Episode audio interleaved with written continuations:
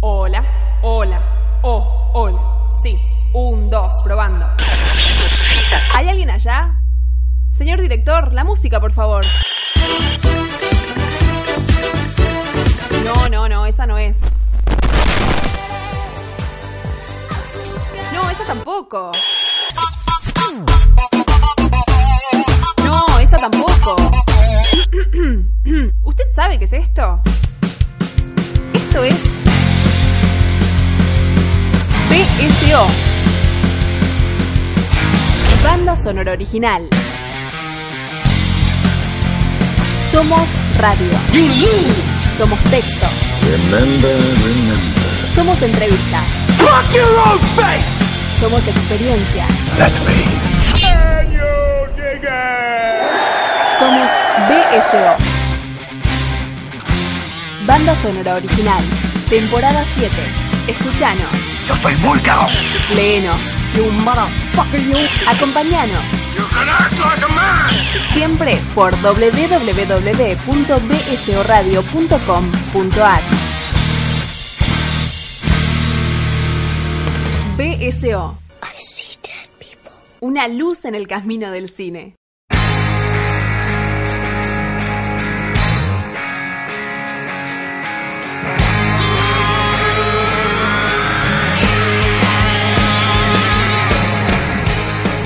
Señoras y señores, bienvenidos a una nueva entrega de banda sonora original. Estamos empezando el mes de agosto, así, de una. Arrancamos con un tema complejo. Sin anestesia. Ay, hay una mujer hablando. ¿Qué pasó? ¿Qué pasó? Bueno, volvió, volvió a nuestros estudios de aquí de los parques de los Patricios. Nuestra chica de los rizos dorados, Laura Marajowski, nuestra amiga, que hace un tiempito que no venía, pero que siempre está participando. ¿Cómo andas, Lau? Hola, ¿qué tal? ¿Cómo andan? ¿Cómo anda usted? Muy bien, muy bien. Qué ¿Cómo temita, la, ¿eh? cómo la trata el, el- el invierno? ¿Cómo me trata el invierno? Bueno, me trata bien el invierno. Tengo que decir que hay mucha gente que dice, no, que bajón el invierno, que vuelve el verano. A mí me gusta el invierno, Es che. que el problema Yo lo es, yo, a mí siem- yo siempre fui un muchacho más de verano, pero con estos veranos de 45 grados no soy un muchacho de verano, no. porque me desmayo más. Claro, no, no, no. No da. No hay muchacho de verano que resista con el calentamiento global, No, ¿no? no, no, no, no, no, yo me estuve viendo un hombre de primavera. claro. Es- Eh, claro, middle ground, ¿no? Como Pero- estaciones intermedias. Es que prefiero estornudar, Claro. pero no cagarme de calor ni de frío. Bueno, estamos eh, bromeando y distinguiendo un poco el, el espacio radial, porque en realidad nos vamos a meter con un tema un tanto complicado, Lau. Sí, complejo, complejo, pero nos parecía que valía la pena y que este, estaba bueno quizás también conectar un poco, algo que en general intentamos hacer acá desde Sí. BCO, conectar Sí. un poco con la coyuntura Sí. actual, social, cultural. Así que bueno, como muchos saben, en, en estas este, instancias del mes de agosto se va a estar debatiendo en el Senado, bueno, la famosa ley este, De despenalización de del aborto. despenalización del aborto. Sí. Eh, ha sido un revuelo muy importante en los últimos meses, muchos debates, muchas discusiones, marchas contra marchas. Bueno, el país, eh, más allá de la situación que está pasando, hay una, un gran debate Sí, en muchos sentidos, en muchos ámbitos también. totalmente. Eh, creo que se está sumando también a un debate que tiene que ver con el género y un montón de cuestiones, y que tiene que ver también con eh, la llegada para establecerse del debate del feminismo eh, en, en muchos estamentos, digamos, en muchos lugares. Pero esta cuestión del aborto ha despertado algo que después lo vamos a discutir bien, pero que ya en otros países se ha solucionado, digamos, o está en otro sí se ha estado. salvado o se ha eh, de alguna manera eh, atravesado, Claro, ¿no? De otra claro. de otra forma. Claro, totalmente. Entonces nosotros, pensando en términos de un tema tan sensible, elegimos tres películas, entre las cuales no es que todas son un bajón o que todas son este, extremadamente complicadas. sino que- Querido teleescucha, no, teleescucha no, radio escucha, no se vaya, no huya despavorido, le Mm. prometemos eh, de todo un poco, eh, hay comedias, Exacto. hay ironía, hay humor negro, hay un poco de drama, de todo un poco. Sí, eh, vamos a trabajar dos películas eh, indie, podríamos decir. Una Sí. más indie que la otra, norteamericanas. Y vamos a trabajar una película europea de un cine muy particular, muy de festival, que bueno, ya llegaremos, La idea es que podamos abarcar y debatir, digo, acá está la señorita Marajowski y estoy yo, Diego Cirulo, intentando también pensar el tema, ver qué es lo que surge de todos, todas estas películas y además lo que pensamos nosotros en términos de lo que está por suceder nada más que en un par de días En un par de el días. Senado, que va a ser algo histórico, digamos, esperemos, digamos. Eh, lo cierto es que el debate que se ha abierto es algo inesperado en nuestro país, o por lo menos en, en- en los últimos tiempos, de poder eh, hablar en voz alta de este tipo de cosas que a veces son, no solo en este país, en otros también, pero a lo que voy es que, bueno... Tabú, eh, sí. Claro, otras cosas. tabú, eh, la palabra sacrilegio, todas esas cosas que a veces uno eh, es algo muy personal y que ya lo vamos a, a ir hablando, pero que vamos a intentar desarmar de alguna manera y entender también, digamos, ¿no? Sí, sí, y aparte, bueno, siempre a través del lenguaje de- del cine y de la música,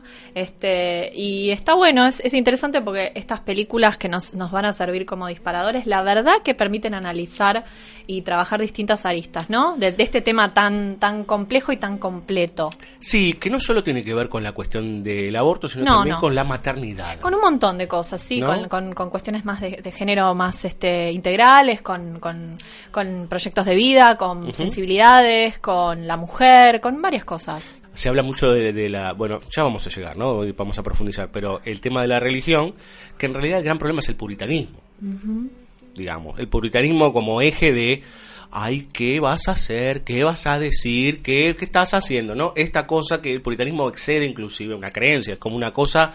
Sí, de- cultural, más Claro, cultural, totalmente. exactamente. Es una No- buena no- distinción. No te me corras de acá porque estás ejerciendo sacrilegio. Bueno, eso lo podemos ir discutiendo.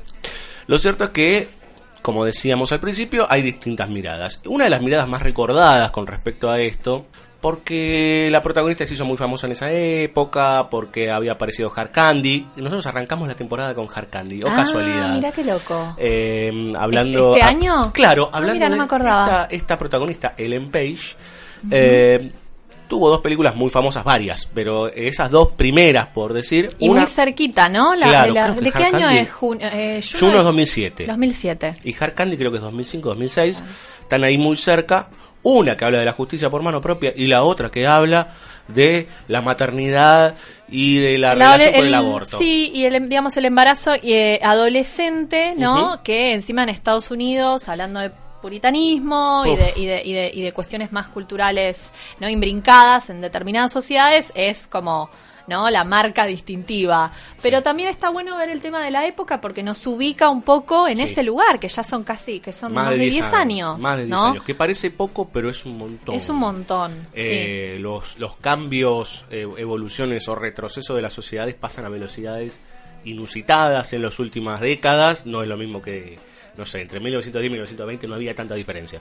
Eh, entre 2010 y 2020 hay mucha diferencia. Y hay que decir también dos cuestiones. Ellen Page, devenida ahora en icono queer, ¿no? En Sí, icono claro. gay, porque Sí. ella salió del closet, es Sí. una lesbiana asumida.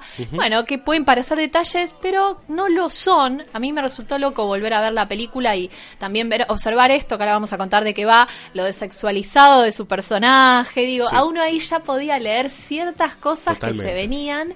Y bueno, que está dirigida por Jason Reitman, que también Sí. me parece que por eso también, y la, la escritora es Diablo Cody, ahora Diego vos vas a contar un poco, pero me parece que fue como todo el packaging, ¿no? Eh, Muchos nombres importantes detrás de la película, que fue nominada creo que en su- ese año al Oscar o alguna yo movida no, así. no recuerdo, pero sí ha sido muy Le celebrada fue muy en todo bien, sentido. sí, le fue muy bien en el circuito de premiaciones y con un tema polémico y con esta chica ascendente en Sí. el estrellato. Exactamente.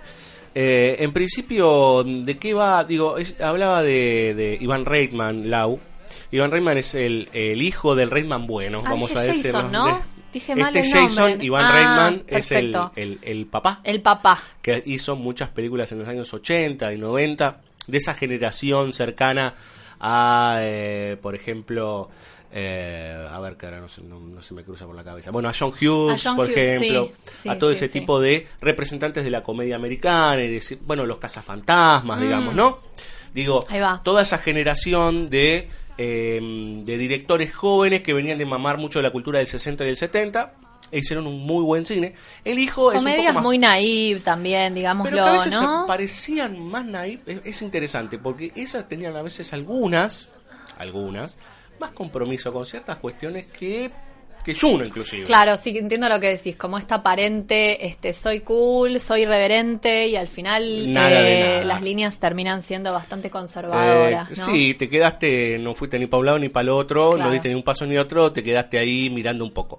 Una chica de clase media baja que va al Sí. secundario, tiene 16 años. No es white trash, pero está cerca de... Sí, no, no es white trash. No, no, pero, Pero ciertas cosas de la ma de la ma- de, de la historia de la madre, Eh, sí. que la abandona, bueno, se va, viste, se muda con, con su novio, ella queda en una familia que está conformada por la nueva mujer de su padre, ¿Cómo la se mina dice eso? ¿Familia ampliada? ¿es? ensamblada, no Ensamblada, sé, supongo. La mina es una, este, qué sé yo, manicurista, bueno, digo, hay ciertos rasgos que, que Sí, es que en realidad es eh, una familia clase media baja, de laburante, eh, con una chica mm, como Juno, que es una chica que le gusta el rock. Es una chica que, bueno, que eh, en el secundario le hacen un poco de bullying, que en realidad este, tiene un amigo que es también un tanto alejado de la popularidad, que es Michael Cera, un jovencísimo Michael Cera. un jovencísimo Michael Cera en ahora vamos a hablar un poco del tono de la película y los personajes, pero en un personaje que es un atleta, Sí. ¿no? Es un corredor él y, y, y bueno, y la verdad que bastante excéntrico, ¿no? Sí, un atleta desgarbado, no es que estamos Sí, sí, hablando sí. del... Bueno, chicos, es Michael Cera, ¿no? Sí, claro, claro, Digo, claro, que claro. corre con una banda a lo, a lo Diego Vi- a lo A lo Vilas. A lo Vilas eh, y tiene su rutina de, de salir a correr todas las mañanas. Este, nada. Esto, esta cosa como yo creo que que es un poco el problema también de la película. Esta cosa de per- eh, personajes corkies, como dicen allá, ¿no? Como excéntricos, como medio loquitos, medio, Medio cool. Esto de regodearse en, ay, mirá qué pintoresco, ¿no? Y es uno de los problemas de la película. Muy estereotipado. Como una especie de Wes Es que- Anderson, ¿no? Porque... Wes Anderson es peor, te Es diría peor. yo. Pero, pero, pero yo sabés que lo veía y pensaba, put... O sea, digo, no puedo, bueno, no, estamos en horario de protección al menor, pero... No, no, ¿por qué no? Después Pero de las decía, 22 los chicos duermen. Claro, pero decía, puta madre, o sea, vas a hacer una película sobre esto, que los personajes sean humanos, que, que realmente, viste, sean creíbles, que les, que les pasen cosas, que... Es como, me parece demasiado Sí, es- paródico por momentos el estilo. Sí, a ver, eh, completo un poco cómo es la, la línea argumental para que más o menos ustedes se ubiquen de lo que está diciendo Lau, que es cierto. Eh, Juno, esta chica, etcétera, etcétera, que les contábamos, de repente un día se hace tres test de embarazo, dice estoy embarazada, y está embarazada de Michael Cera, eh, toma la decisión de abortar, no aborta finalmente porque las, cuestiones por las que no aborta son básicas, digo, había olor a dentífrico, dice, bueno, en realidad, digo, está tratado de una manera muy superficial, cuando el personaje le deben haber pasado cosas, uno imagina cuando está ahí y le tienen que hacer lo que le tienen que hacer. Decide ser madre, pero no hacerse cargo del hijo, lo cual implica dejarlo en adopción. Y me parece que ese es el meollo de la cuestión de toda la película, el tema de la responsabilidad, por decir, pero nunca va un paso más adelante. Entonces, de repente encuentran a dos ricos, dos este, buscando profesionales. Claro, cómo llegan a la, a la su mejor amiga del, del, del liceo, del secundario, le dice, bueno, para, está bien, hagamos esto. Pone, la gente pone anuncios buscando hijos en el periódico. Sí. Viste, como buscando mujeres para ofrecer su vientre. Bueno, todo esto que, que, que ya sabemos que ahora está mucho más generalizado que en ese momento. Sí. De todas maneras, de nuevo, como muy ridícula la situación de las dos sentadas en un banco tomando gaseosa y decidiendo, bueno, a ver, ¿a qué padre elegimos? Es que básicamente es el es código un de toda la paquete, es un paquete, digamos, del cual ella se quiere deshacer, ¿no? Exactamente. Del otro lado tenemos una mujer que no puede tener hijos y que está completamente eh, desquiciada por tener, o sea, está con un anhelo tan fuerte, tan fuerte que no le importa más nada que tener un hijo, hija o lo que sea. Obsesionada. Exacto. Viven en una especie de country gigantesco, sobre lo que son los suburbios, sí. digamos. Suburbio, ¿no? sí, sí, sí, vida suburbana Mucha perfecta. guita, dos profesionales, ella y su marido. Y su marido es un reprimido, un rockero reprimido que ella le, lo fue como encarcelando, por decir, y dejándolo en un desván donde graba sus, sus jingles. Terminó siendo un jinglero. Claro, típico artista devenido un comerciante, casado, funcionalizado, Exacto. que está bastante infeliz en su matrimonio, que en verdad no, no sabe o no quiere ser padre o No quiere ser algo padre, en el no medio de esas dos esa cosas. Y crisis de los 40 o cercanos de los 40. Exacto. Sí. Sí. Eh, lo que plantea muy sucintamente la película, plantea esta cosa de eh, cómo en ciertas parejas, en ciertos matrimonios, alguien toma la batuta y lo va encarcelando al otro o lo va aprisionando, el otro se va adaptando hasta quedar minimizado. Sí, también como en algunas parejas se toma la decisión, eso quizás me parece lo más interesante de la película, o mostrar cómo se arriba la decisión de la paternidad también, muchas veces en lo contemporáneo. Sí, ¿no? claro. Digo, hoy hay muchísimos más elementos, recursos y, y cuestiones, digamos, técnicas sociales, etcétera, para poder ser padre, no necesariamente biológicamente, valga el, el doblemente, Em, pero eh, la película lo pone en un lugar que a mí me parece, me parece extraño, digamos, que es que lo pone casi como, bueno, tengo un paquete y lo tengo que entregar, digamos, ¿no?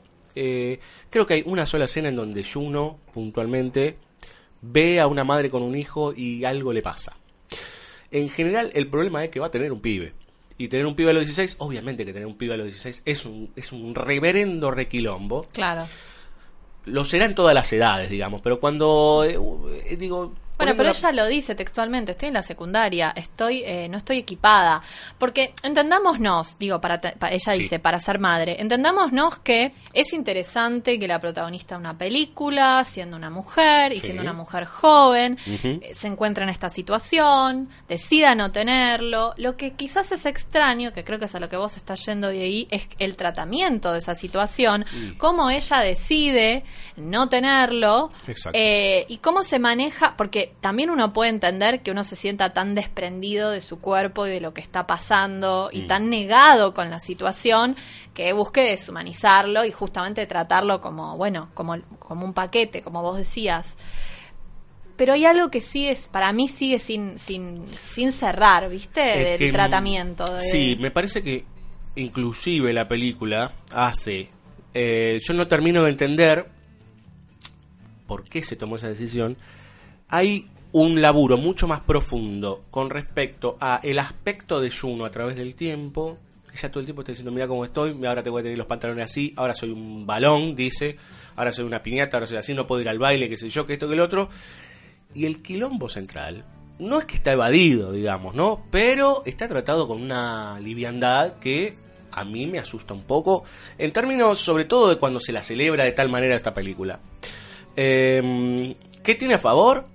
Y que tiene un timing que a vos te va llevando, muy típico de comedia americana promedio, en donde vos vas haciendo un recorrido eh, ameno, por decir. Lo que pasa que, claro, ese transitar ameno te está tapando algunas cuestiones puntuales que tienen que ver con, bueno, por ejemplo, les voy a plantear una escena. Juno le va a decir a su padre y a su madrastra que está embarazada. La reacción del padre y de la madre es como si le, le acaba de decir, me fumé un porro. Es que es muy cari ese es el tema, es muy Nada. caricaturesco, lo cual no estaría, porque de nuevo, no quiero decir que es un estilo que no se puede usar para trabajar ciertas Por supuesto. te- temáticas, pero es tan disonante, me parece, en el contexto de esta película, Sí. que probablemente igual está buscado adrede. O sea, y más No siendo Diablo Cody la guionista, que es una mina con un humor negro, viste, súper, pensemos que hizo desde Jennifer's Body. ¿no? A, a- a Young Adult, la película esta de las últimas con Charlize Theron, tiene una manera de, de- de- y esta serie de Uni- United States of Tara, con, Sí. en la tele, como también viste un personaje bipolar, con múltiples personalidades, la mina va a lo extremo, a lo choqueante. Acá no. No, no, pero digo, ese estilo desenfadado. Claro. Entonces, como que no quiero que quede, como que nosotros quizás lo que, lo que condenamos es el estilo per se o, o incluso la idea de que, de que estos temas hay que tratarlos con, con más parsimonia. Lo que pasa es que hay algo acá disonante o que no termina de funcionar porque, porque no vemos bien qué les está pasando a los personajes, ¿no? Es muy probable y es probable que sea esto que decís vos y porque me parece que en definitiva el problema central, que es que ella está embarazada a los 16, nunca termina de tener la relevancia suficiente. Digo, yo soy hombre y hay cosas que no comprendo ni voy a comprender nunca de lo que le pasa a una mujer en su cuerpo desde su periodo mensual, este menstrual, También, Claro, mensual, mensual y mensual, menstrual, hasta tener Claro. una vida adentro, pasar por un montón de situaciones. Bueno, carajo, todo lo que les pasa a las mujeres que es muy fuerte. Sí. Pero más allá de eso, yo veo a Juno, y más allá de su cosa adolescente, Digo, yo me imagino lo que debe ser una situación de esa, debe ser una situación desesperante. Desesperante, totalmente. En todo sentido. Digo, vos la podés tratar con todo el humor negro que se te ocurra. Claro, pero, no podés omitir determinados detalles que es que tenés 16 años, estás con el bombo ahí y, y, vas a dar, vas a darle ese individuo a... Bueno, aún así hay algunas cosas que, bueno, qué sé yo, esto que decías vos para rescatar, me parece muy interesante, este, bueno, esto que se muestra de qué pasa con esta, esta pareja suburbana, que parece tener todo resuelto y que en definitiva, que parecen ser los más aptos, ¿no? Para ser padres y al final uno se da cuenta que no necesariamente, lo cual es interesante cómo tira también esos este, lugares comunes a la basura, ¿no? Mismo cuando a ella le están haciendo la ecografía, esa es una buena escena que ella va con la madre, que es Alison Jenny, que la, amamos, la madrastra, gracias, la madrastra, y la amiga, y la técnica le está haciendo, ¿no? Médica, le está haciendo la, sí, la, ecografía entonces, este, agarra y ella le dice, ay, bueno, le vamos a mandar las imágenes a XX, que es esta pareja. Y entonces la mina le pregunta, ¿quiénes son tus amiguitos? Entonces la, chica le dice, no, no, son los que van a, o sea, son los padres los que van a adoptar, digamos, al bebé. Medio como que blanquea la situación y la técnica respira aliviada. Y en esa, en ese, en ese contexto parece como un juicio, que claramente es un juicio de valor que hace sobre es peor porque le dice gracias a Dios y María Santísima. Claro, ahí va. Y la madre la mira, la madrastra perdón, y le dice algo así como, ¿perdón? O sea, ¿qué, ¿qué, quisiste decir? Y la, la mina se explica y dice, no, bueno, que teniendo 16 años, como no, como no, no es una situación ideal para, para, para ser madre. Lo cual en algún punto tiene razón, pero lo que es interesante también es derribar estos mitos de eh, cuál es el mejor ambiente, cuáles serían los padres más aptos, porque yo no, desde la camilla, asombrada, y sabemos que ella no quiere tener el bebé y que sabe que no está preparada, le dice, pero escúchame, qué prejuiciosa de mierda que sos, ¿cómo sabes que yo, que yo no le daría una buena vida, que no sería una buena madre, que mi ambiente es tóxico, y que sabes si estos tipos no son unos psicópatas, unos abusadores, unos locos de mierda? o sea, la adolescente rockerita no quiere, y la chica profesional sí. Totalmente. Lo cual es como, che, para. Hay muchos grises en el medio, que es el problema bueno, un poco hablábamos fuera de aire, es el problema de la película, ¿no? Mucho mucho blanco negro y nada de gris, pero bueno, eh, digo... Sí, yo hasta es más, te diría ni siquiera ni blanco ni negro, es como un gris tenue en el medio y no se corre para ningún lado. Claro, pero yo me refería a estos matices, sí, sí, o te muestran justamente una adolescente problemática que de ninguna manera podría querer ser madre, 16 años, o la mina profesional que se desvive por ser madre. Claro, pero, bueno. Pero aparte también en el... Eh, eh, ¿Por qué ella no quisiera ser madre? Digamos, no, no está, o sea, ¿por qué no? Porque sí, digamos, ¿no? Eso no, no, está nunca, digamos. ella es, me quiero sacar este bardo encima. De hecho, el personaje de Michael Cera es casi decorativo. Ay, no es terrible ese personaje. Es decorativo porque, eh, y de hecho, el final, yo al final lo emparento mucho con el secreto de sus ojos. Y ahora te voy a decir por qué. Opa, a ver. ¿Por qué? Em, eh, antes cierro esto. Michael Cera es un pibe tímido, la quiere, pero no sabe cómo, no sé qué. Bueno, es un tololo. Todos hemos sido tololos en la, adolescencia. Que decirle que te quiero a la chica, no sé qué, uno no puede, que sí, que no. Eh, ella como que lo boludea, que no lo boludea, que lo quiere, que no lo quiere, que el problema está con el bebé, no está con el bebé. Bueno, esto es un, tema de indecisión total. Michael Cera finalmente eh, le dice a ella que la ama, que la quiere, que sé yo, que ella termina de darse cuenta que él la quiere. Bueno, el tema es que cuando ellos se dicen que se quieren y todo, y que bueno, seamos pareja, ella todavía está por tener familia. No tiene familia todavía. Después ella va y está en el parto, y qué sé yo, no le avisa y qué sé yo. Bárbaro, hasta ahí estamos todo tranquilo. El tema es cómo termina la película. Que Juno le entrega eh, el paquete. El paquete, el paquete porque inclusive ella le deja una nota a Jennifer Garner que parece un papel de una boleta. Es terrible eso. un papel de una boleta que dice, si vos seguís en esta, yo sigo en esta.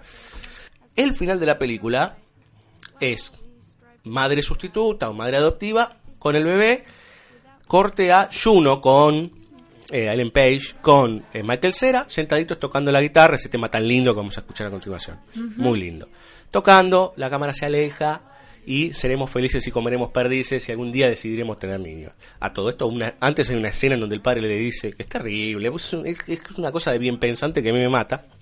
No era tu momento, no sé qué. Estás dejando un pibe, digo, es una... Ah, Sí, sí, quieras sí, o no quieras tomar la decisión, es un momento de mierda. No, es que te voy a decir algo. Para mí la decisión de tenerlo eh, eh, eh, eh, y darlo en adopción, eh, eh, te diría que es más heavy metal que no tenerlo. Pero bueno, para mí, digo, esto es muy personal, ¿no? Desde luego, pero, Pero mamita, estás trayendo un ser al mundo, ¿viste? Pero aparte vos vas ¿Qué a seguir yo? viviendo tu vida sabiendo que alguien Claro, tiene un hijo tuyo. Ay, sí, no. Que aparte ella le dice, no quiero saber nada. No, no, no, Y no aparte, quiero updates. tampoco estamos hablando de un contexto, el contexto de la vida de Juno, que estamos hablando de que viven debajo del puente. Claro, no, no, ¿No? no, sí, totalmente. Digo, bueno, ese final de ellos tocando la guitarrita, contentos, la la la la la, y se va al plano, es, en términos de decisión y en términos de cierre del conflicto, igual o similar, no igual, similar al secreto de sus ojos. ¿Qué pasa? Hay un quilombo, que el quilombo es que Ricardo Darín evidentemente acaba de ver que ese tipo al que le mataron a la mujer hace 30 años tomó la justicia por sus manos y hace 30 años que tiene al asesino de su mujer, al violador, en una celda que hace Ricardo Darín se va y va a buscar a la chica que nunca le dijo te quiero y Ay, ella le dice va a ser muy complicado ¿no? y termina y se sonríen y se cierra la puerta lo cual lo cual al principio uno cuando ve esa película dice, bueno, ¿qué onda con esto? ¿De qué lado estoy yo, no? Como espectador. Me pareció muy valioso en su momento hace casi 10 años. Hoy yo puedo decir, viendo lo que hizo después Campanella, que evidentemente lo que está haciendo es correte del problema y eh, por favor preocupate por vos. Claro. Terrible, ¿no? Digo, una cuestión de individualismo, los dos con la sonrisita al final. Y esto, y eh, Juno, en ese sentido, ustedes dirán, qué rebuscado que sos Diego. Bueno, a veces uno encuentra estos paralelos, aunque los conflictos son distintos No, no me parece rebuscado, es lo que decís. pero que eh, termina con el deslindarse de algo Correte. y sacárselo de encima. Sí, correte, totalmente. Hay cosas que uno se tiene que correr, evidentemente, pero hay cosas que son muy complejas, que, que no podés, eh, por lo menos, sobre todo si estás generando un discurso, un sentido, contando algo puntual. Y bueno, macho, ahí hay un problema y vos, evidentemente, si estás construyendo un mundo para contarme la experiencia, eh, te estás haciendo el boludo. No, y te digo, te digo más, para, para ya, eh, si querés ir cerrando, que, y vamos a la música, que la verdad tiene una gran banda de sonido, hay que decirlo, Eh, de lo más lindo y las gráficas de los de todos los títulos Sí, de Juno son genialos. buenísimos. Todo el comienzo es genial. Sí. Si vos vas a decir correte, contame la historia de cómo te corres. Y claro. Ese es el problema, el que problema no- de no está, no está. No, no, porque eh, De esa uno- elección de correrse. Del otro lado me pueden decir, che, pero uno no tiene las herramientas, no, pero alrededor hay adultos y esos adultos también se hacen los boludos. Porque el padre dice, yo siempre te voy a querer y que no sé qué, que el padre es el eh, no, Ay, son muy Don't buenos. push my J.K. tempo. J.K. Simmons. Exacto, don't push my tempo. ese- Muy, es que son todos muy buenos actores, boludo, encima. Sí, Eso es lo peor, desperdiciados. Jennifer Garner y Jason Bateman, el de. Arrested Development, son la Sí, pareja. Sí, exactamente. Antes de irnos a la música, arroba Radio, nos buscan tanto en Instagram, Facebook o Twitter y tienen todos nuestros contenidos para discutir con nosotros si quieren, le quieren dejar un mensaje al Lau. Acá estamos comiendo unos este, eh, Estoy esperando para que vayamos al corte para poder zamparme Sí, estos. Estamos comiendo unos tostaditos con un, con un mate. Vamos a escuchar dos temas. Primero a los eh, Moldy Pictures con el tema Anyone Else But You y pegadito a Kenya Dawson con Tire Swing.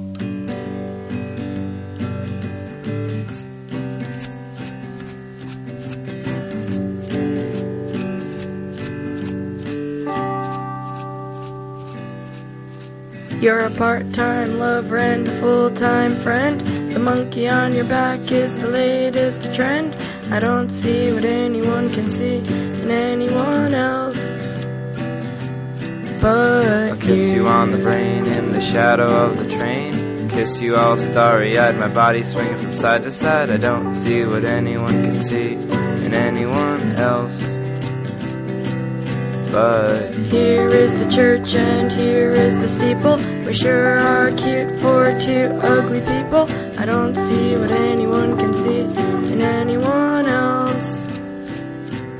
But the pebbles forgive me, the trees forgive me. So why can't you forgive me? I don't see what anyone could see in anyone else. But I will find my niche in your car with my MP3, DVD, Rumble Pack guitar. I don't see what anyone can see in anyone else. But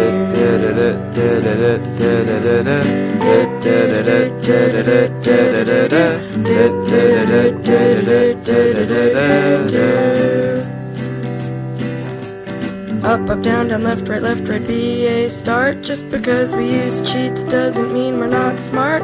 I don't see what anyone can see in anyone else. But. You are always trying to keep it real. I'm in love with how you feel. I don't see what anyone can see in anyone else. But We both have shiny, happy fits of rage. You want more fans, I want more stage. I don't see what anyone can see in anyone else. But Don. Quixote was a steel driving man.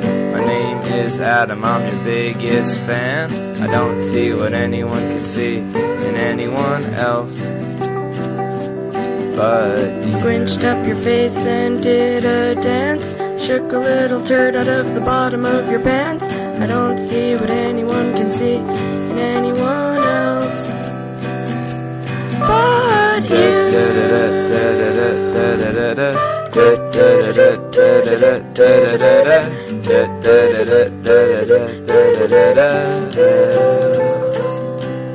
But you.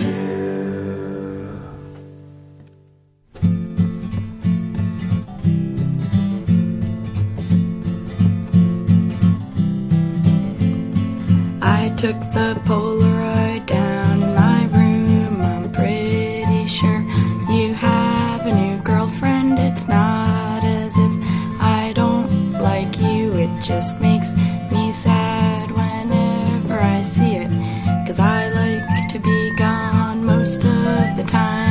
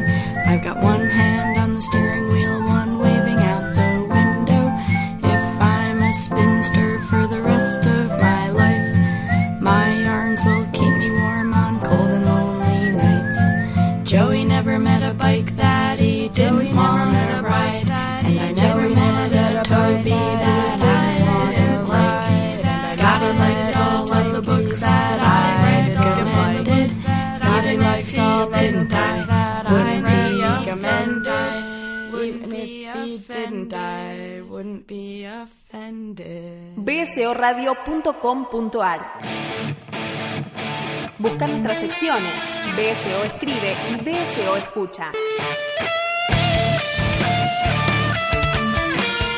Porque el cine no solo se hace, también se habla, también se escribe y también se escucha. Muchas voces, muchas miradas en una misma web.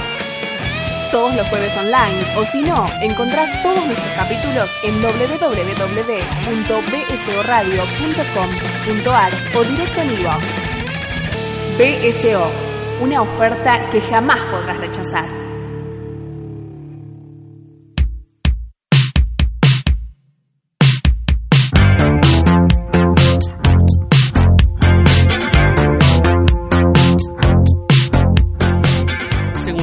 Bloque de este programa tan particular que hemos eh, armado con la compañera Laura Marajowski.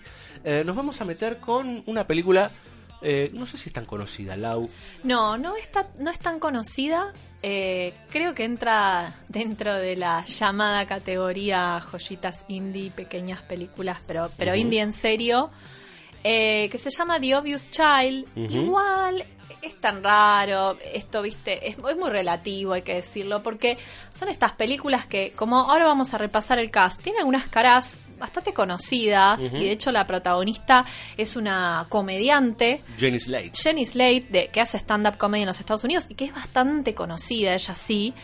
Bueno, es relativo el anonimato, ¿no? De, de- de la peli. Eh, si no me equivoco, es del 2000 2014. 2014, no es una película tan vieja. Le fue muy bien en su momento, o sea, con las críticas. Y ganó incluso, no sé si en Sundance, un par de, fe- de festivales. Bueno, Sí. Em, la verdad que me parece que esta película, viendo lo que elegimos, está como ahí en el medio entre la primera, que Y fue la Juno, y la última, de la cual vamos a hablar.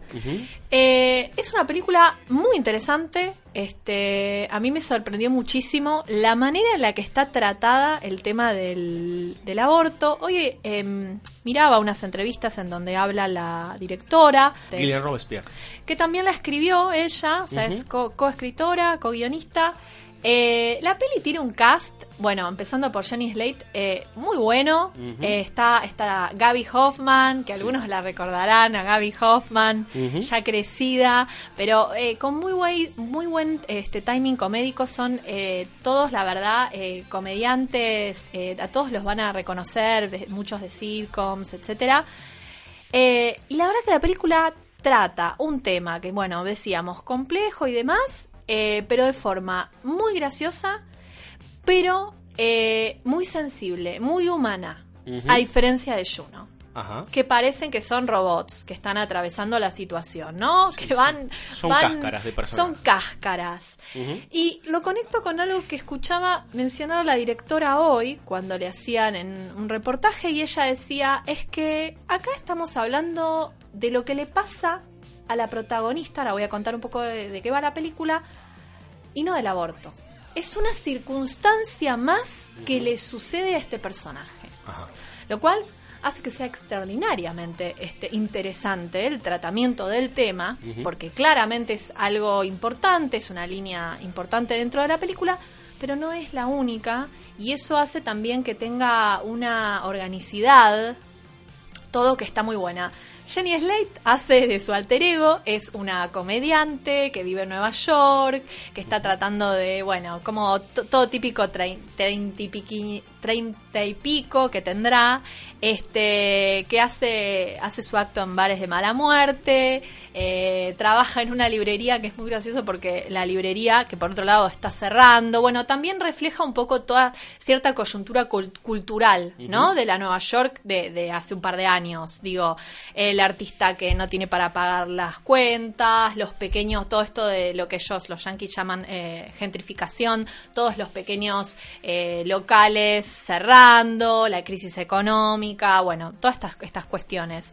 La burbuja famosa del La, 2008. la famosa burbuja y cómo siguió impactando en los años subsecuentes, lo Ujú. difícil para los millennials profesionales, sobreeducados, ¿no? Que salen de estas universidades, sean o no Ivy League, con unas deudas increíbles, mantenidos en algún punto por sus padres, eh, el tema de la renta, bueno, todas estas mini, mi- micro problemáticas. Trabaja en una librería con su mejor amiga, que es Gaby Hoffman, con quien también vive, que es su roommate. La librería es algo así como, eh, vende como algo así como eh, libros anticapitalistas, una cosa así muy graciosa, como... Y la Se dejan- ríe un poco de eso la película. Se ríe completamente de eso. La película, insisto, es cómica. Es cómica, pero es absolutamente, eh, tiene un, un, un nivel de sensibilidad y de humanidad en los personajes y en lo que van viviendo. Y aparte esta cosa también de desmistificar, ¿no? Siempre el tema del aborto es, o es algo que te pasa y, y te cambia la vida, y que como que es súper traumático, y toda la decisión de la protagonista de si va, si se hace el aborto o no, O, en como en el caso de Juno, viste, un tema como eh, trabajado como una redención o como una iluminación que de repente tiene el personaje, ¿me entendés? Como, qué sé yo, quiebres para cambiar su vida y vos decís, bueno, pero al fin que puede ser algo mucho más normalizado. A ver, esto lo viven cientos de mujeres, Sí. muchas más de lo que creemos, de lo sí, que se habla. Entonces, eh, de nuevo, es un tema que Sí. eh, sucede, que no hay que naturalizar, pero que es natural, increíblemente. Bueno, es uno de los debates más importantes de acá. Exactamente, ¿No? ahí se conecta con la coyuntura actual. Es el gran problema del movimiento Cuidemos las dos vidas, digamos. No, no, está, no está pensando seriamente en lo que pasa con esa madre. A lo que voy es, vos tenés una edad particular o, o te sucede algo particular. Lo que sea, alguna situación traumática o alguna situación donde vos no querés ser madre o no querés seguir con esa, este, vamos a decirlo así brutalmente, con esa carga que significa tener un hijo. No es tu proyecto de vida. Bueno, bárbaro. El tema es cuando se empieza a hablar puntualmente de, este, bueno, pero tenemos que guardar al humano, y qué sé yo. Bueno, pero ¿qué estás haciendo con esa madre, digamos, no? O con esa mujer que está Atravesando eso, totalmente. Entonces, Digo, sí. eh, natural o no, que está bien lo que vos decís, es más de lo que uno cree, porque en realidad acá, el gran problema que tenemos acá, ahora lo llevamos a nuestro país, es que es ilegal. absolutamente. Cuando es ilegal, es mortal. Exacto. ¿sí? O sea, las decisiones morales son las que tiene que debatir la sociedad. El Estado, puntualmente, tiene que garantizar que vos no te recagues muriendo.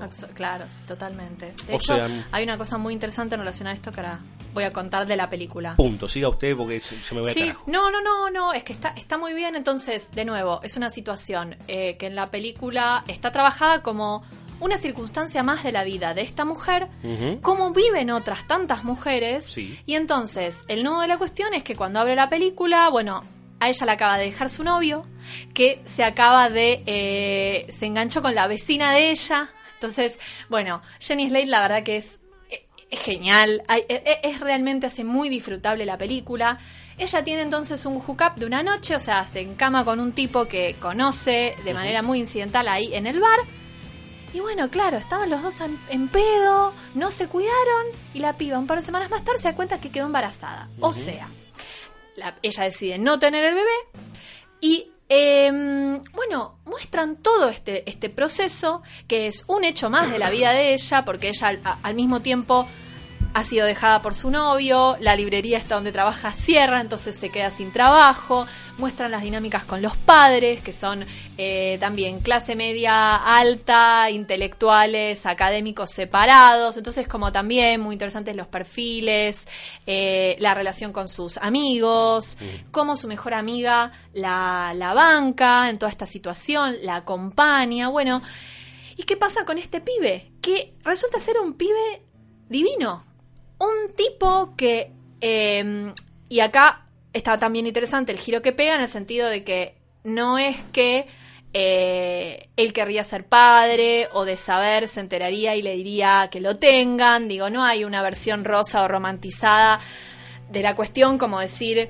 eh, uno no está esperando que ella le diga, porque obviamente ella se debate de si decirlo o no, y no está esperando que, que se lo diga para que el pibe le diga tengámoslo y armamos una familia. La película no va a ir por ahí, claramente.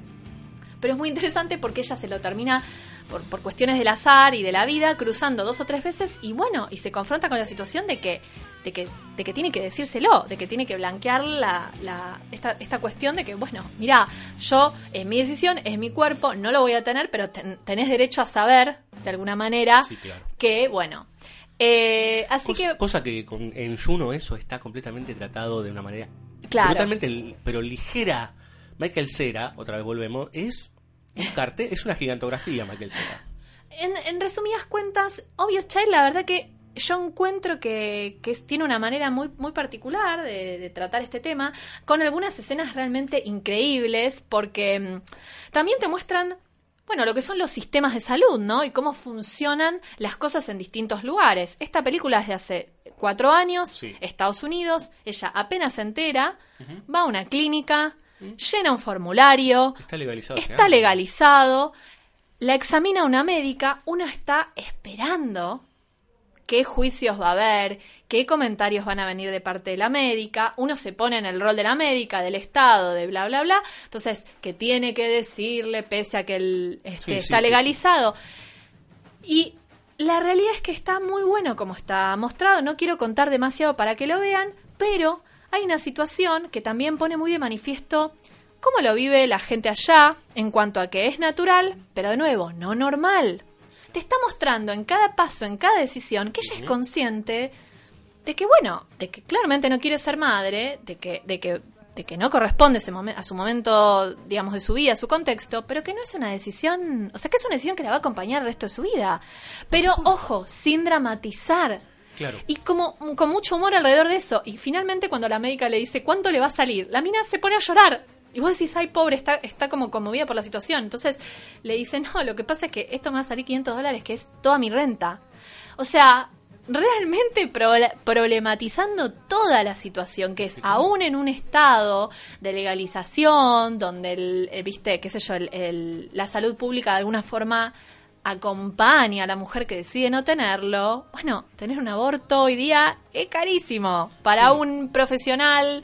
Acá no es, no es legal. Si una mujer quiere abortar, tiene, digamos, queda eh, a la merced de todo un circuito Exacto. paralelo Exacto. complejo. Mi hermana que es médica, es bueno, justo incidentalmente es obstetra y ginecóloga, así que imagínense que tengo como un contexto bastante amplio de la situación. Eh, me cuenta este tipo de cosas, Claro. profesionales en su mismo hospital que te dicen, bueno, em, puedes ir por este lado, te pasan un teléfono, un papel, y que son Sí. tipos que atienden por atrás, que es un gran negocio, que te cobran una barbaridad, que están lucrando con la desesperación o con, o con ¿no? la desorientación de una mujer en esa situación, Es que tiene que tomar la decisión, que está súper estigmatizado también. Sí, y sobre todo, yo pensaba esto de, por ejemplo, yo escuché discursos, me tomé el tiempo de, el tiempo. No lo tenía, pero escuchaba por lo menos mientras seguía laburando, de ir escuchando los debates en el Congreso en diputados. Y yo he llegado a escuchar que un tipo que decía, pero ¿cómo? Nadie habla de lo que le va a salir al Estado esto. Y yo la verdad que yo Ah, eh, eh, claro. me quería meter tipo eh, tipo videodrome adentro del, del- Claro. del monitor y ahorcarlo al tipo, o sí. algunas mujeres. Sí, pero se, ¿Sí? sí. Digo, esto no es una cuestión de hombres. Son las peores mujeres. las mujeres. Los discursos de las mujeres que, se, que hubo que escuchar fueron terribles. En donde decía, ¿cuánto le va a salir al Estado esto? Y yo, como ciudadano, digo, siempre dando a entender esto, siendo hombre y sin entender, o por lo menos entender parcialmente, y no eh, compartir por una cuestión lógica y biológica lo que le pasa a una mujer en esa situación, pero sí, este, yo digo, pero flaco, ¿de qué estás pensando? Yo, ciudadano, yo, Diego Cirulo, o vos, Laura Marajowski, somos el Estado. Porque en realidad vos y yo, no es que porque pagamos los impuestos, nosotros vivimos en un país, en una sociedad, en una comunidad, somos el Estado argentino.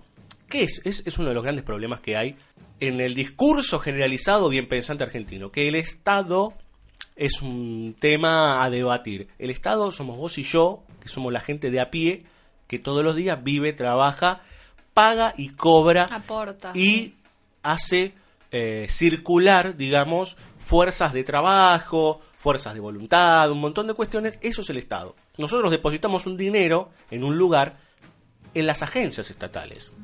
No es que el Estado es un... Sí, un ente Claro, no es de otro Hobbes. planeta. Hobbes, este, esta idea de Hobbes, del Leviatán, que hay algo que maneja todo. Sí, claro que lo maneja.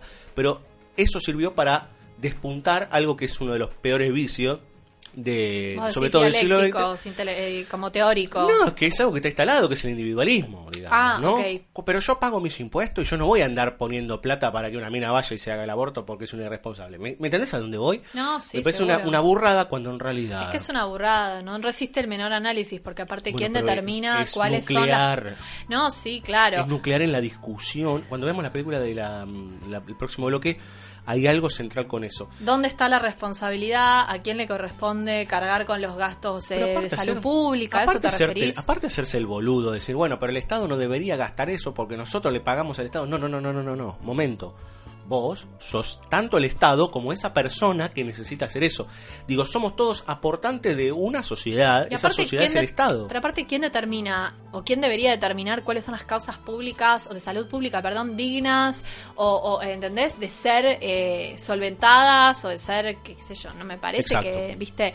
Pero, así que hay algunos momentos muy interesantes en la película. Otro que tiene que ver con esto también que decía de tratar al aborto de nuevo como algo, como una realidad, como algo que viven muchas mujeres, que, que no se suele mostrar tanto en pantalla o, o que no se suele hablar tanto, ahora más, ahora mucho más, en el último tiempo especialmente, con todo lo del Me Too, el avance del Sí. feminismo, el ni una menos acá y demás, cómo estas personas, estas chicas jóvenes o no tan jóvenes, pero bueno, viven esto y lo viven en relación también a sus familias, a la idea de tener que comunicárselo a sus padres. Entonces, la protagonista en la película tiene un momento muy especial en donde después de que le pasaron distintas cosas, como que explota, llega a la casa de la madre, la madre es profesora universitaria, digo, estamos hablando con gente de cierto nivel de educación, que uno imaginaría, viste que aparte ella tiene una buena relación con sus padres, se comunica, habla, no le puede decir que quedó embarazada, que va a abortar, porque ella después lo admite, porque, porque tenía miedo de que te enojaras conmigo, de que de decepcionarte, Sí, claro, que aparte es muy interesante, pues estamos hablando de una mina grande que sigue teniendo esos sentimientos con respecto a, su- a sus padres. Entonces llega y le dice, ¿me puedo meter a la cama? Se mete con la madre, termina confesándole, y la reacción de la madre, la primera reacción de la madre es, ay, qué alivio, ¿era eso? Pensé que me decías que te ibas a vivir a Los Ángeles. Y es genial, porque acto seguido la madre le dice, de nuevo, es esto de trabajarlo, entenderlo, desdramatizarlo, que no pierda la densidad, eh, ¿no? La densidad y la intensidad que tiene el momento, la situación y demás, pero mira lo que le dice. Bueno, no sé si yo te conté, pero en la década del 60 yo aborté. Y le empieza a contar cómo ella quedó embarazada, también con un, viste, Un fulanito. un, un fulano en la universidad, decidió no tenerlo y como la madre, o sea, la abuela de la protagonista, la llevó, pero claro, como eran otras épocas, dice, no me voy a olvidar nunca, fue en una casa, eh, fue una situación muy fea, me pusieron sobre la mesa de una cocina, digo, todo esto que uno se imagina también cuando habla de aborto clandestino, aborto Sí, claro. ilegal. Sí. Y me parece, bueno, un monio, ¿no? Esa situación. Porque también esto, ¿no? Eh, obviamente no todos los padres son iguales y, y- y las relaciones difieren mucho seguramente. Y hay como un, un gran conflicto para, para mí eh, intergeneracional, cultural, porque nuestros abuelos lo vivieron de una manera, nuestros padres de otra. Y bueno, no, no, no siempre resultan tan bien. Sí, nosotros de otra y los más jóvenes que nosotros, los 20 y algo. 20 y algo lo van a vivir de otra. Exacto. Ojalá. Ojalá que lo vivan de otra Sí, manera. yo tengo la sensación que va a tener que pasar por lo menos una generación más para que se establezca como algo más, Sí. Sí. más natural, podríamos decir, o algo que es una realidad más Básico de de la los vida de, la derechos. que puede ser una realidad más de la vida de una mujer que creo que es a lo que va esta situación puntual y un poco la, la película y el final la verdad es muy placentero de ver porque lejos de de nuevo de esta romantización de ay bueno pero bueno en el medio te va contando cómo ellos dos se relacionan también. Claro. Porque lo más loco de todo es que ellos dos se conocen a través de, esta, de, de este sexo casual, pero realmente se empiezan a traer en serio. Claro. Y empiezan a desarrollar un vínculo. Y es muy extraño porque la manera de desarrollar ese vínculo está atravesada por, ok, voy a tener un hijo tuyo, que en verdad no lo quiero tener, y bueno, te acompaño a abortar. es muy genial cómo está para mí este tratado sin caer en, de nuevo, lo que muchas películas harían y han hecho. Esto de, de nuevo, el aborto eso, lo más terrible, traumático, dañino que te puede pasar. Digo, la mujer que decide no tenerlo y qué sé yo, quizás películas más viejas, o esta cosa de, bueno, bendición no buscada, disfrazada de, no, momento de reivindicación, el personaje que tiene un cambio de corazón, como dicen los yankees, change of heart, ¿viste? Y que hasta incluso quizás, bueno, y entonces él decide que quiere ser padre, ¿viste? Uno podría imaginar resoluciones varias Sí, claro. en, esa, en ese abanico de posibilidades. Sí, es que Y esto nunca no es ninguna quitando- de las dos. Claro, nunca quitando la particularidad del hecho en sí. Eh, repito otra vez, toda esta, toda esta cuestión que tiene que ver con lo que, lo que tenés que hacer puntualmente, dependerá de la sociedad, el contexto, tu familia, vos y un montón de cuestiones. Eh, dependerá de eso, digamos, ¿no? O sea, uno puede empezar a abrir el abanico y empezar a entender, por lo menos, empezar a entender que esas son situaciones posibles. Situaciones posibles y situaciones que son parte de la vida, como puede ser un familiar que se te muere, como puede ser, no sé, un montón de cuestiones de que vida. son dificilísimas, duras, complejas, pero que eso también es parte de la estructura del Estado, que es que tenés que ser acompañado de alguna manera, o por los que te rodean, o por algún tipo de supuesto, digamos, este, estructura que te pueda dar cobijo o que vos puedas por lo menos hacer más ameno ciertas cuestiones. Claro, sí, por lo menos saber que no te vas a, perdón, voy a hablar mal, Ah, cagar sí. muriendo en la, en la, en la Exacto. mesa de una cocina, Exacto, ¿no? exacto, Eh, o de una camilla. Exacto. Bueno, ¿cómo está manejada también esa situ- situación puntual? Ya cierro, no quiero contar mucho. Realmente la recomiendo. Véanla, véanla y sobre todo en este contexto. Cuando ella va a a hacer eso, eh, lo único que vemos es una toma cenital de la cara de ella mientras le van poniendo la anestesia y se le van cayendo las lágrimas. Entonces, esta situación, y la película, entiéndanme, es una comedia y ella es una gran cómica y realmente desata mucha risa. Pero esto que digo, humanidad, sensibilidad claro. con la cuestión, cómo sale, cómo se sienta al lado de cinco chicas que pasaron por lo mismo que ella, todas en bata, se miran, algunas están tristes, otras se sonríen, hay una cosa de complicidad, hay una cosa de zozobra, silencio, vacío, es muy interesante, así que bueno, Obvious Child. Vamos a escuchar eh, música, señora Marajowski, Sí. ¿le parece? Sí, sí. Vamos a escuchar City of Light de los London Souls y ya volvemos.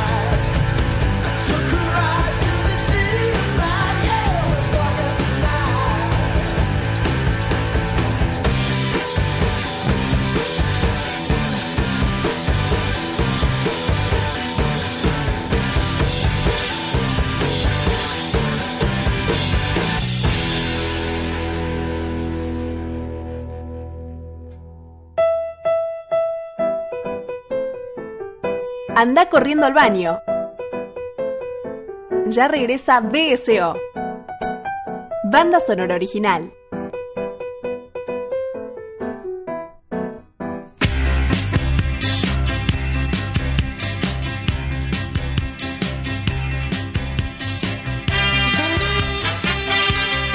Muy bien, eh, señoras, señores, señoritas, señoritos del otro lado. Hoy a veces no sé ni cómo hablar, ¿viste? Que hoy cambiaron tanto las cosas que Todes, eh, los todes que nos escuchen, chiques. A mí me enferma. Pero lo vamos a dejar ahí porque eso es- Dejémoslo ahí, dejémoslo esas son ahí. las cosas que a veces... sí, Corrección eh, política llevada al extremo, ¿no? Que le dicen. Gracias, que lo puedo escuchar de una señora mujer que está aquí, este, que me... Si que- bien defiendo la idea de que el lenguaje eh, hace cultura, ¿no? Moldea la cultura también. Totalmente, pero primero lo primero y Nos segundo calmemos, lo segundo, ¿no? Nos calmemos. Primero lo primero y segundo lo segundo. Em, ya lo hemos hablado acá en banda sonora original, el tema del lenguaje, pero ahora vamos a hacer un lenguaje extraño, no un lenguaje extraño en términos cinematográficos, pero sí un lenguaje extraño para nosotros que sea el rumano. Ay, ay. Nos vamos a Rumania. ¿Mm? Em, usted me dirá, "Uh, ¿de qué vamos a hablar?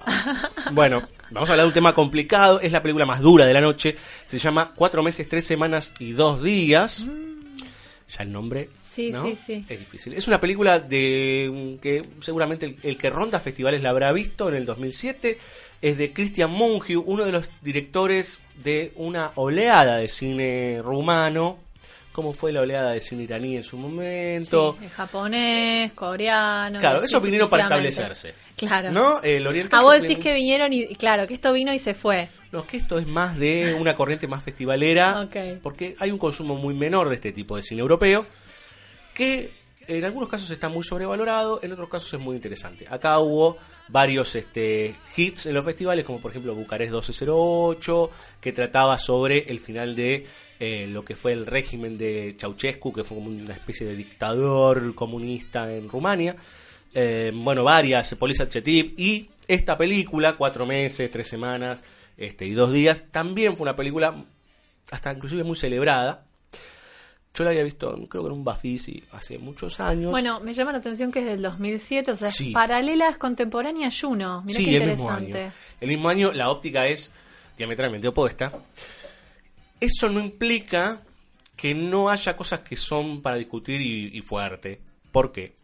¿Qué plantea esta película? Bueno, primero, para poner en contexto, Rumania es uno de esos países de la Europa del Este que sufrieron durante muchos años un contexto sociopolítico muy difícil, que es estar a la sombra del régimen soviético.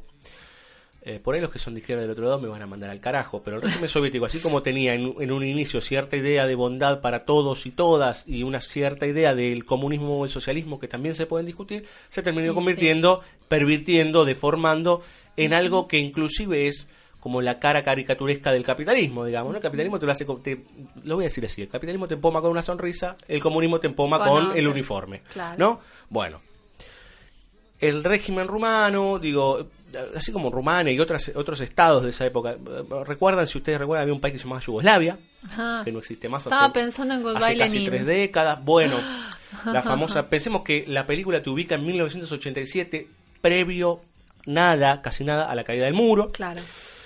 Una situación en donde ya era desesperante, no se consiguen las cosas, hay tráfico y mercado negro de objetos, de, de consumibles, de cigarrillos y demás. ¿Qué hace Mugiu? Nos pone en ese año con dos chicas, dos estudiantes universitarias, en una lo que se conoce acá como el campus, que es donde las, eh, viven los, este, los alumnos, Claro. este, las residencias, Sí, digamos. ¿no? como en Estados Unidos que viven donde estudian. Exacto.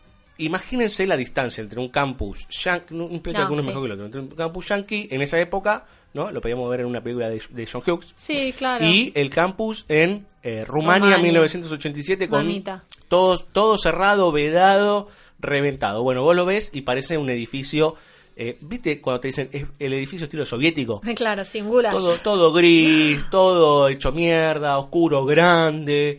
Bueno, así, digamos, ¿no? Es más un aguantadero, no es demasiado un aguantadero, pero una especie de situación no muy agradable, todo bastante gris, en donde viven los estudiantes, digamos, ¿no?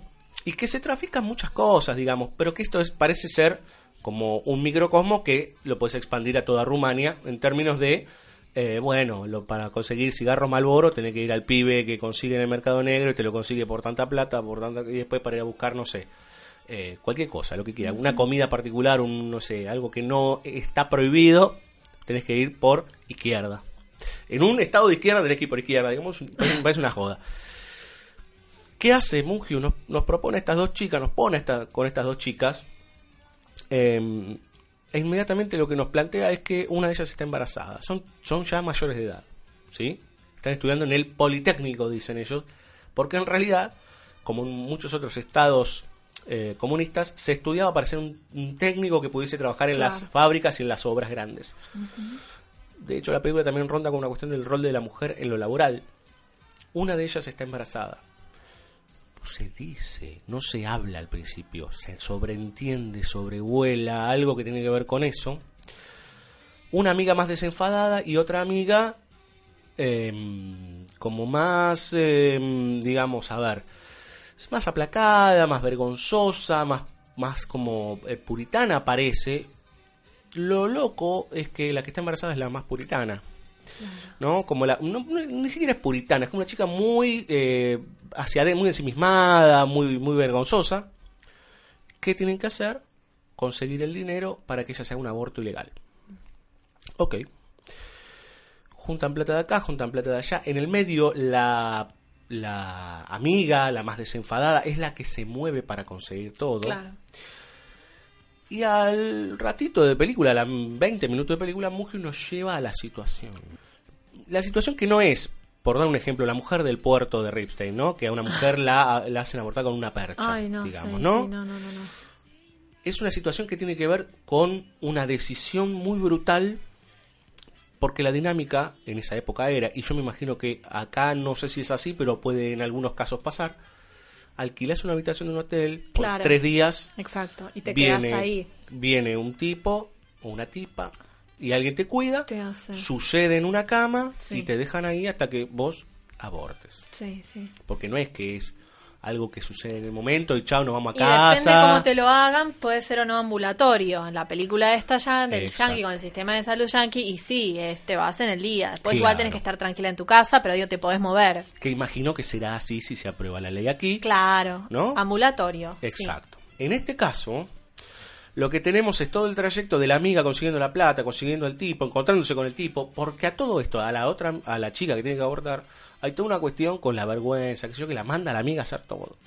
Que eso después va a derivar en otra cosa que les voy a contar más adelante. La amiga, que parece muy desenfadada, empieza a entrar en un mare magnum de situaciones que son de una, una situación de mierda, Sí. entre las cuales ella tiene un novio, tiene que ir al cumpleaños de la mamá para conocer a la familia del novio. Le dice, no puedo, él se ofende porque la mamá le hizo un merengue, que es lo que le gusta a ella, entonces ella tiene que ver cuánto tarda ese aborto para que ella pueda ir, hablar un rato con la madre y volverse. En un, imagínense en una Rumania Sí, sí, no, no. eh, destruida, pero nunca, ah, nunca entramos en lo truculento. Hasta No, no, no es gráfico, digamos. Mm, mm, Ya, lle- ya llegaremos. Que me parece que ese es el gran problema de la película. ¿Por qué? Porque te ponen en una situación tensa, vos te podés hasta identificar, digo. Pero es loco porque la película hace puntual hincapié en que vos te identifiques más con la amiga que hace todo el tramiterío que con la mujer que tiene que, Que está hacer el la aborto. situación, claro. Pasa lo que tiene que pasar porque viene un tipo que es, yo no sé cómo explicarte, es un gordo con una valija. Ay, qué espanto. ¿Está bien? Sí. hablan, debaten de plata, cuánto le van a pagar, cuánto no le van a pagar, qué va a suceder, qué no va a suceder, cómo tiene que ser. El, el hecho, el trámite de la situación del aborto eh, en la película toma un minuto. Porque le pone una sonda y le dice, te tenés que quedar quieta hasta que suceda. Claro. El tipo se va. Dice, me llamás en el caso que pase algo, bla, bla, bla. Y la amiga la cuida, qué sé yo. Lo que vemos a continuación, que es esta, la compañera, la amiga, que se va hasta lo de los padres, hay toda un- una cosa que está muy bien manejado por este tipo, por Christian Mungiu, que tiene varias películas que están interesantes igual para ver, porque uno cree que es el cine aburrido, pero es interesante ver cómo piensan ciertos realizadores europeos, ciertas cuestiones trascendentales o importantes, digamos. Em, nos lleva a una situación familiar típica de familia Claro. promedio. eh, bien pensante, podríamos decir, eh, eh, ¿cómo se llama? Eh, profesional, clase media. Lo que podríamos hablar de un estándar aquí en Capital Federal, por ejemplo. Están en un cumpleaños hablando y ella está en el medio sentada y los demás, todos adultos mayores de arriba de 45, 50 años, hablando de nimiedades, de volverse del servicio militar, pa, pa, pa, pa, pa, pa. En el medio el novio también, ahí que es medio estúpido también. Lo muy interesante es que todo está manejado en un plano, mientras todos hablan, uno concentra la mirada en el centro del cuadro, en la, en, la situación de esta chica. Y en cómo se va cargando de lo que van diciendo, los demás lo que está en realidad fuera de campo. que qué es? La amiga que se puede, se puede recontra recagar muriendo en cualquier momento porque es una situación Muy extrema, sí, sí. muy extrema, digamos. No sabes qué puede pasar, puedes ir preso, porque ahí es, bueno, acá también, Sí, punible. es punible. De hecho, hay un momento en que el tipo le, le- le empieza a explicar y por eso se llama así la película. Porque la amiga, el tipo le dice, ¿de cuánto estás? Me dijiste por teléfono dos meses. Bueno, no, Al estoy como, estoy como de tres meses, le dice. Claro. Y le dice, ¿segura cuándo fue? Y le empieza a hacer los cálculos y dice, vos estás casi de cinco meses. Ah, la mierda. Y cuando le dice que estás a, a casi de cinco meses, sucede que le dice, vos estás a dos pasitos de que ya no sea eh, que te condenen por abortar, te condenen por asesinar. Porque se toma un lapso, Sí, un sí. tiempo en lo que es la formación y demás. Se toma la decisión igual. Bueno, a todo esto la amiga se va, se pelea con el novio, vuelve. Estoy casi contando la película porque es necesario, porque la película, sí, sí, la película sí. es de trayecto. Yo no la vi, estoy atrapadísima. Te estoy siguiendo La- el minuto la- a minuto. La amiga vuelve por unas calles oscurísimas. Yo soy hombre de Rioba de muchos años. Es como si ustedes caminan por una calle de mataderos eh, neurálgica, digamos, en realidad de mataderos centro, que es oscuro. Caminando apurada, está como a 25 30 cuadras. Caminando apurada para ir a buscar a la, a la amiga, que la intentó llamar por teléfono y no la atendía.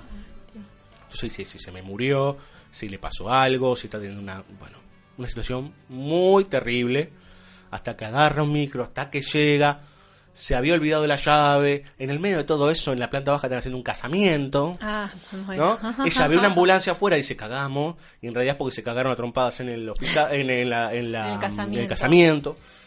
Llega, entra y está la amiga acostada, no la puede despertar hasta que la amiga se despierta, está de costado, toda la operación es boca arriba. Y le dice, ¿qué te pasa? ¿Cómo estás? ¿Tomaste algo? Porque solo puede tomar lo que sería un analgésico, un ibuprofeno, aspirina, hablan ellos. Algo que para nosotros ya es como viejo, ¿no? Hablar de Sí, aspirina. sí, sí, sí. Eh, y le dice, me acabo de deshacer de él y está en el baño. Ah, la puta. Ok. Ahí- hasta, ese hasta ese momento uno... Claro, no, que ahí es no. cuando yo discuto brutalmente con la película. ¿Por qué? Porque te pone en la piel de estas dos pendejas intentando obrar en medio de un estado que no, ni te protege, un estado, no, una situación claro. estatal donde no te protege, te condena, te mete preso y ya estás preso de esa propia situación, digamos, ¿no? En donde inclusive hasta para fumarte un pucho tenés que hacer la mil y una, Mil y una, y garpar claro. de más, y el mercado negro, etcétera. La decisión que toma Munkyu, que es la que yo condeno, es que la amiga entra al baño y ve. Si la amiga entra al baño y ve y le pasan cosas, hasta ahí no hay ningún problema, porque digamos, es una situación de mierda, Muy horrible, extrema, muy extrema. Sí, terriblemente sí, sí. extrema. Estamos hablando de situaciones que acá en la Argentina suceden. Sí, claro. ¿No? Eh, en, en las situaciones o en las coyunturas de Más mayor humildes, pobreza, en algunas no tanto, pero que tienen que ver con lo secreto, con estas cuestiones de pocos eh, recursos. Bueno, Mungyu baja la cámara. No, chabón. En el momento que baja la cámara, toda la puesta en crisis, no voy a decir más que eso, baja la cámara. En el momento en que baja la cámara, toda la puesta en crisis del sistema, en general, del sistema y de todo lo que le sucede y el devenir trágico de estas dos mujeres, se pone en un lugar de mierda. ¿Por qué? Porque te lo deja y te muestra lo que es. Y al mostrarte lo que es, y al dejártelo ahí, y deja la cámara, y la, la la- una- esta, esta chica, el personaje, se va de cámara, habla con la amiga y demás, se queda un minuto, ponele. Claro. Te está poniendo a vos en una situación de horror. Y el ponerte en esa situación de horror, está generando un juicio Claro. que es una mierda. ¿Por qué? Porque casi está al borde de ser el salvemos las dos vidas. Claro. Al borde, te diría yo. Es loco porque toda la película intenta ir por otro lado. ¿Y vos pensás que, que la intención es deliberada o que realmente el tipo trata de, de correrse y de mostrar con, bueno, sí, con mucha crudeza, con crudeza debatible, pero, pero, pero bueno, fuera de todo juicio, más allá de que entiendo que lo que vos estás produciendo y cómo lo producís, desde cómo lo filmás, al punto Es de vista y todo, es indefectiblemente una mirada, sí, pero ¿qué, qué, qué sensación te da? El tema es que, a ver, para que se entienda. Si vos tenés una mirada al respecto, ¿no? vos me podés decir, bueno, me lo estás mostrando para que yo entienda lo horrible que es esto, la situación horrible que están pasando, pero ya hace una hora y media que yo estoy Claro. entendiendo que No era necesario. cuando digamos. el tipo le explica que le tiene que poner una sonda y pincharle el útero, digo, a ver, si yo, yo hombre, dije, a la mierda. No me quiero imaginar lo que le pasa a una mujer cuando ve esa- eso. Digo, ¿cuál es tu necesidad de después de bajarme la cámara y mostrarme eso? Claro, y sí. Porque a todo esto después la película está en el devenir de algo que es mucho más brutal, que es qué hacer con eso. Claro, no. Eh, sí, sí, sí, sí, te entiendo, te entiendo. Eh, eh, digo, Pero ¿qué bueno, a ver, al, al fin y al cabo, de todas maneras, como decís vos, Diego, son situaciones, como venimos diciendo, son situaciones que, que bueno, que la- muchas mujeres tienen que atravesarlas. Estamos completamente de acuerdo. No es que no lo, no es no lo muestres, sino ¿Cómo por, lo por qué lo estás mostrando. Claro. ¿Por qué me lo estás mostrando y me lo estás dejando ahí? Digo, si yo ya entiendo el horror, si yo Mm. Sí, ya, sí. digo, si yo ya... Sí, con el fuera de campo ya se construía todo, ¿no? está, encima el plano en que ella mira antes de que baje la cámara es magnífico, pero magnífico, es la cara de la protagonista. Está, a ver, e- es una situación, no, no es que sea el mal, sino que es una situación terriblemente malévola. ¿Por qué? Porque todo el contexto llevó a eso. Claro. O sea, ese fuera de campo y esa convergencia en ese punto eh, tiene que ver con un mundo que termina y determina que vos tenés que hacer eso. Claro, sí, de, de construcciones y de decisiones que tenés que tomar no precisamente por otra. ese contexto. Porque la vida de estas dos chicas no es, por ejemplo, la de Juno que los padres la bancan, qué sé Sí, yo, sí, sino sí. que en realidad son dos pibas que fueron a, a Bucarest a estudiar porque en el campo no tenían ningún tipo de oportunidad. Digo, to- es toda una cosa Sí, muy sí. compleja. Cuando fui a la, bueno, a la, a la marcha que se hizo enfrente del Congreso, a la, la- sí, la, la vigilia, la espera, como quieras llamarlo, eh, uno de los carteles más lindos que leí, eh, llevados por, por una chica muy joven, había realmente gente muy, muy joven, que hablábamos piberío. antes de, de eso, incluso estaba mi sobrina con sus amigas, que tiene 13 años, eh, era, eh, la maternidad será deseada o no será. ¿no? Ya que estamos también hablando sí, sí, de, sí. ¿no? del régimen soviético, las consignas, lo político y, y qué sé yo, y creo que bueno, que creo que eso resume un poco todo, ¿no? La maternidad será deseada o no será, muchachos. Sí, eh, yo creo que sí. Este, Y eh, nadie puede hacer o debería un ju- juicio de valor sobre eso, para un lado o para el otro. Pero vos podés creer Pero tiene que ser mal. deseado y tiene que ser elegido. Bueno, vamos a escuchar música, señorita, ¿le ¿Qué parece? tal la música de esta película? Está buenísima, porque imagínense que es música rumana. Ay, me Pero muero. rock rumano. Ah, no, muy bueno. Claro, eh, pero música retro, digamos. A ver, hay uno de los temas que vamos a escuchar que es una especie de Sandro rumano. Ay, no me muero. Yo no sé un carajo de rumano, yo lo voy a pronunciar como está acá. Ok. Ah, y sí, está difícil porque aparte hay diéresis, hay de todo. Bueno, A ver. es La Salumea Saborbeaska. Saborbeazza, me Ay, imagino ay, que es. Ya, claro. El intérprete es Cornel Constantiniu. Porque todos terminan con U. en El Rumania. amigo Cornel. Cornel, claro, sí. Cornel Constantino. Y a continuación vamos a escuchar un tema que es un poco más pop, que es de la banda Compact. Estos son un poco más conocidos, por lo menos en Europa, con el tema Fata Din Bis.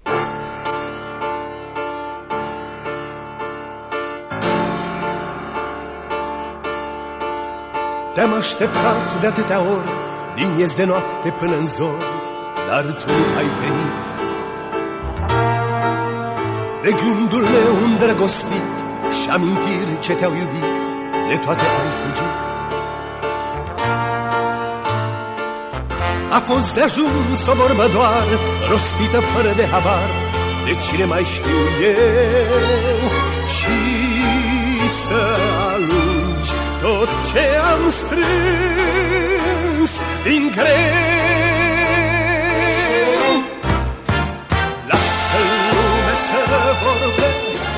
Ăsta e rostul ei.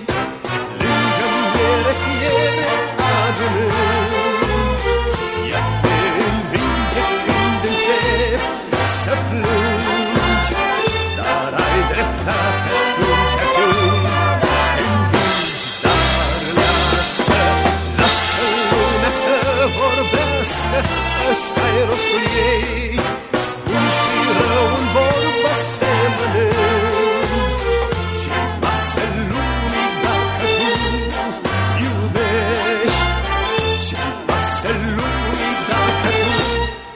greșești De toate vorbele de dor de rostul și căldura lor, de toate ai uitat. Și un loc pustiu în viața mea, ce-mi face viața și mai grea, plecând tu ai lăsat. Ai ascultat ce ai auzit, n-ai înțeles și ai greșit, atunci pentru amândoi și am pierdut tot ce aveam noi doi.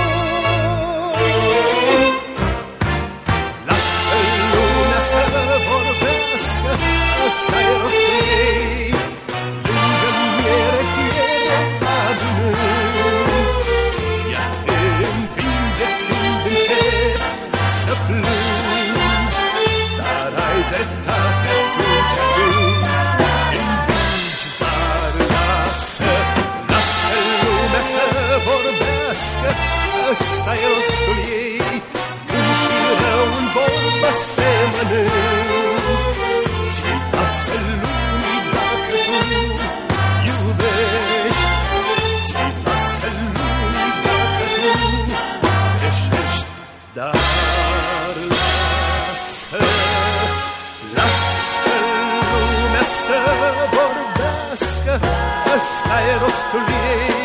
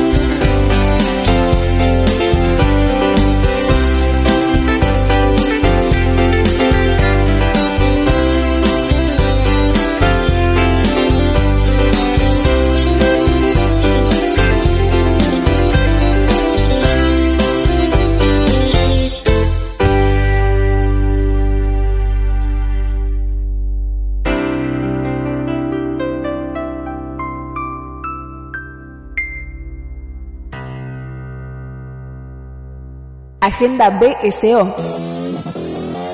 Las fechas del cine. www.bsoradio.com.ar Agenda BSO. Las fechas del cine. Estrenos. Jueves 2 de agosto. El amor menos pensado de Juan Vera. Desobediencia de Sebastián Lelio. Casa propia de Rosendo Ruiz. Jueves 9 de agosto. El ángel de Luis Ortega. Los hambrientos de Roberto Bert. Jueves 16 de agosto. Mi obra maestra de Gastón Duprat. Megalodón de John Tackletal. Dulce País de Sagan Irmac. La otra piel de Inés de Oliveira César. Jueves 23 de agosto. The Equalizer 2 de Antoine Fuqua. ¿Quién mató a los puppets? de Brian Henson. El repostero de Berlín de Ophir Raúl Grazer. The Party de Sally Potter. La educación del rey de Santiago Esteves. Jueves 30 de agosto. A la deriva de Baltasar Colmacur. La quietud de Pablo Trapero. Mi ex es una espía de Susana Fogel. El año del león de Mercedes Laborde. La masacre de Texas de Alexandre Bustillo y Julia Maury. Lucky de John Carroll Lynch. Agenda BSO. Las fechas del cine. www.bsoradio.com.ar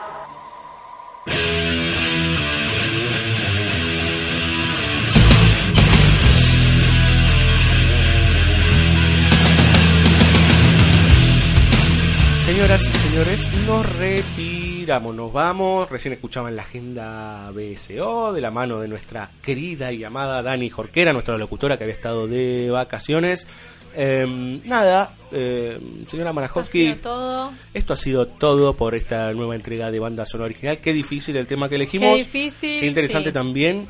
Esperemos que podamos hablar de esto que mencionábamos antes, que para las próximas generaciones, las generaciones venideras, este, bueno, esta, esta situación sea algo que, que- haya sido superado socialmente, que podamos decir como en otros lugares del mundo que, que bueno, que las mujeres puedan tomar esta decisión de manera segura, salvaguardada, accesible, etcétera, etcétera, y bueno, y que no haya tantas muertes, ¿no? Por algo que, que en definitiva es completamente evitable. Totalmente. Y yo me quedé colgado con algo de, lo- de la cuestión moral y que tiene que ver con, con esto cierro. ¿eh? No quiero andar eh, haciendo discursos al pedo porque hay demasiados discursos dando vueltas. Eh, y aparte porque sigo diciendo lo mismo, es una cuestión que también recorre de una manera central a la mujer y a veces los hombres decimos mucha boludez. Eh, hay mujeres que también dicen boludeces, Sí, sí. obviamente, pero bueno. ¿Qué tiene que ver con eh, la cuestión puntualmente moral y el debate acerca de lo que sucede, o sea, del hecho puntual, en este caso el aborto? Si hay algo que yo estoy... Todos están enojados porque todo el tiempo discutimos en la Argentina. Y yo realmente hay momentos en que celebro esas cuestiones. Digo, porque por ahí esto hace 10 años atrás, 15, 20 años atrás, era imposible. Sí, era virtualmente imposible. Ni hablemos en la época de nuestros padres. Era todo era sotoboche. Ni la sexualidad, los géneros, lo, lo que está ahora todo lo que es los transgénero, era todo indiscutible. Sí, hay que decir que el, trasfo- el trasfondo que acompaña todo este debate eh, es algo, para mí es muy, muy satisfactorio, es plenamente satisfactorio y positivo, ¿no? Imagínense, estamos en, en este momento estamos recorriendo un gobierno de derecha.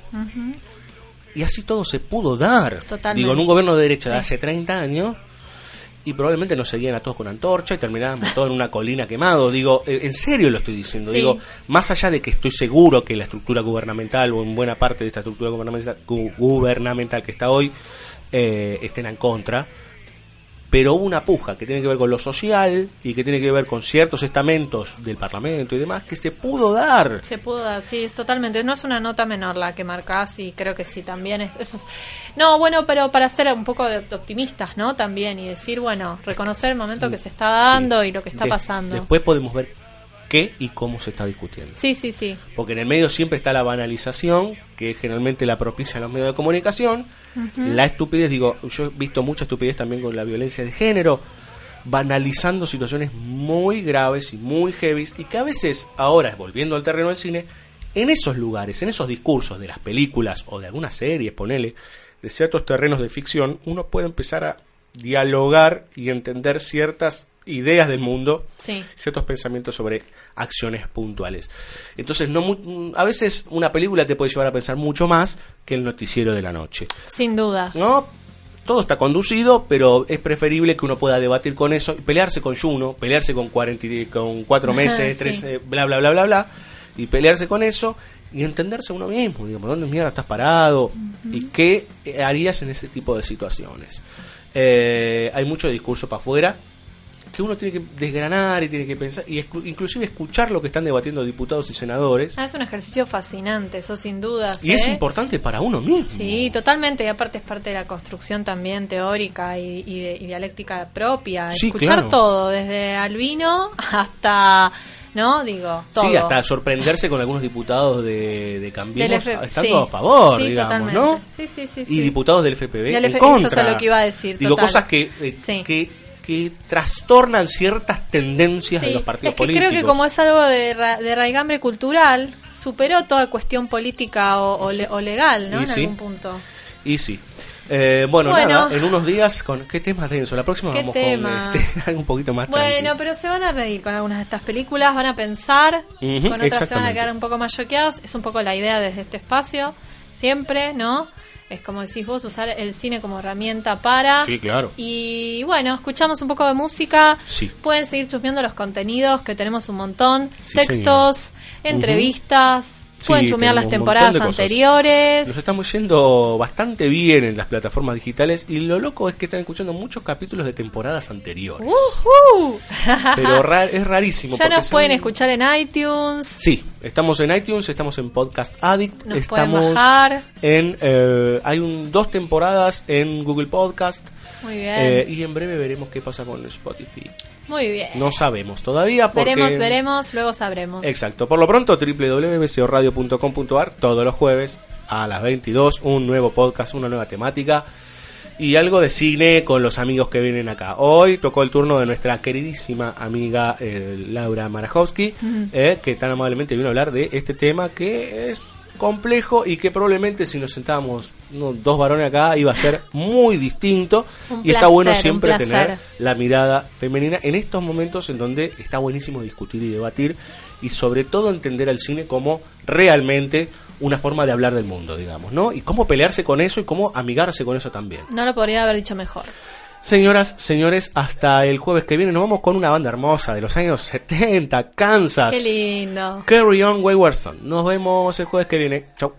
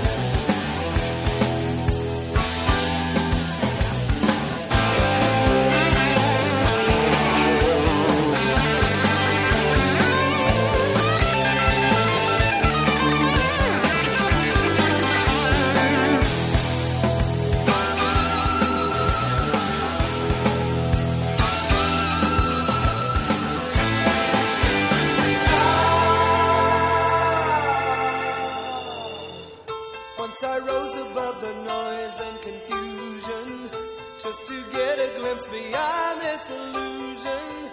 I was soaring ever high.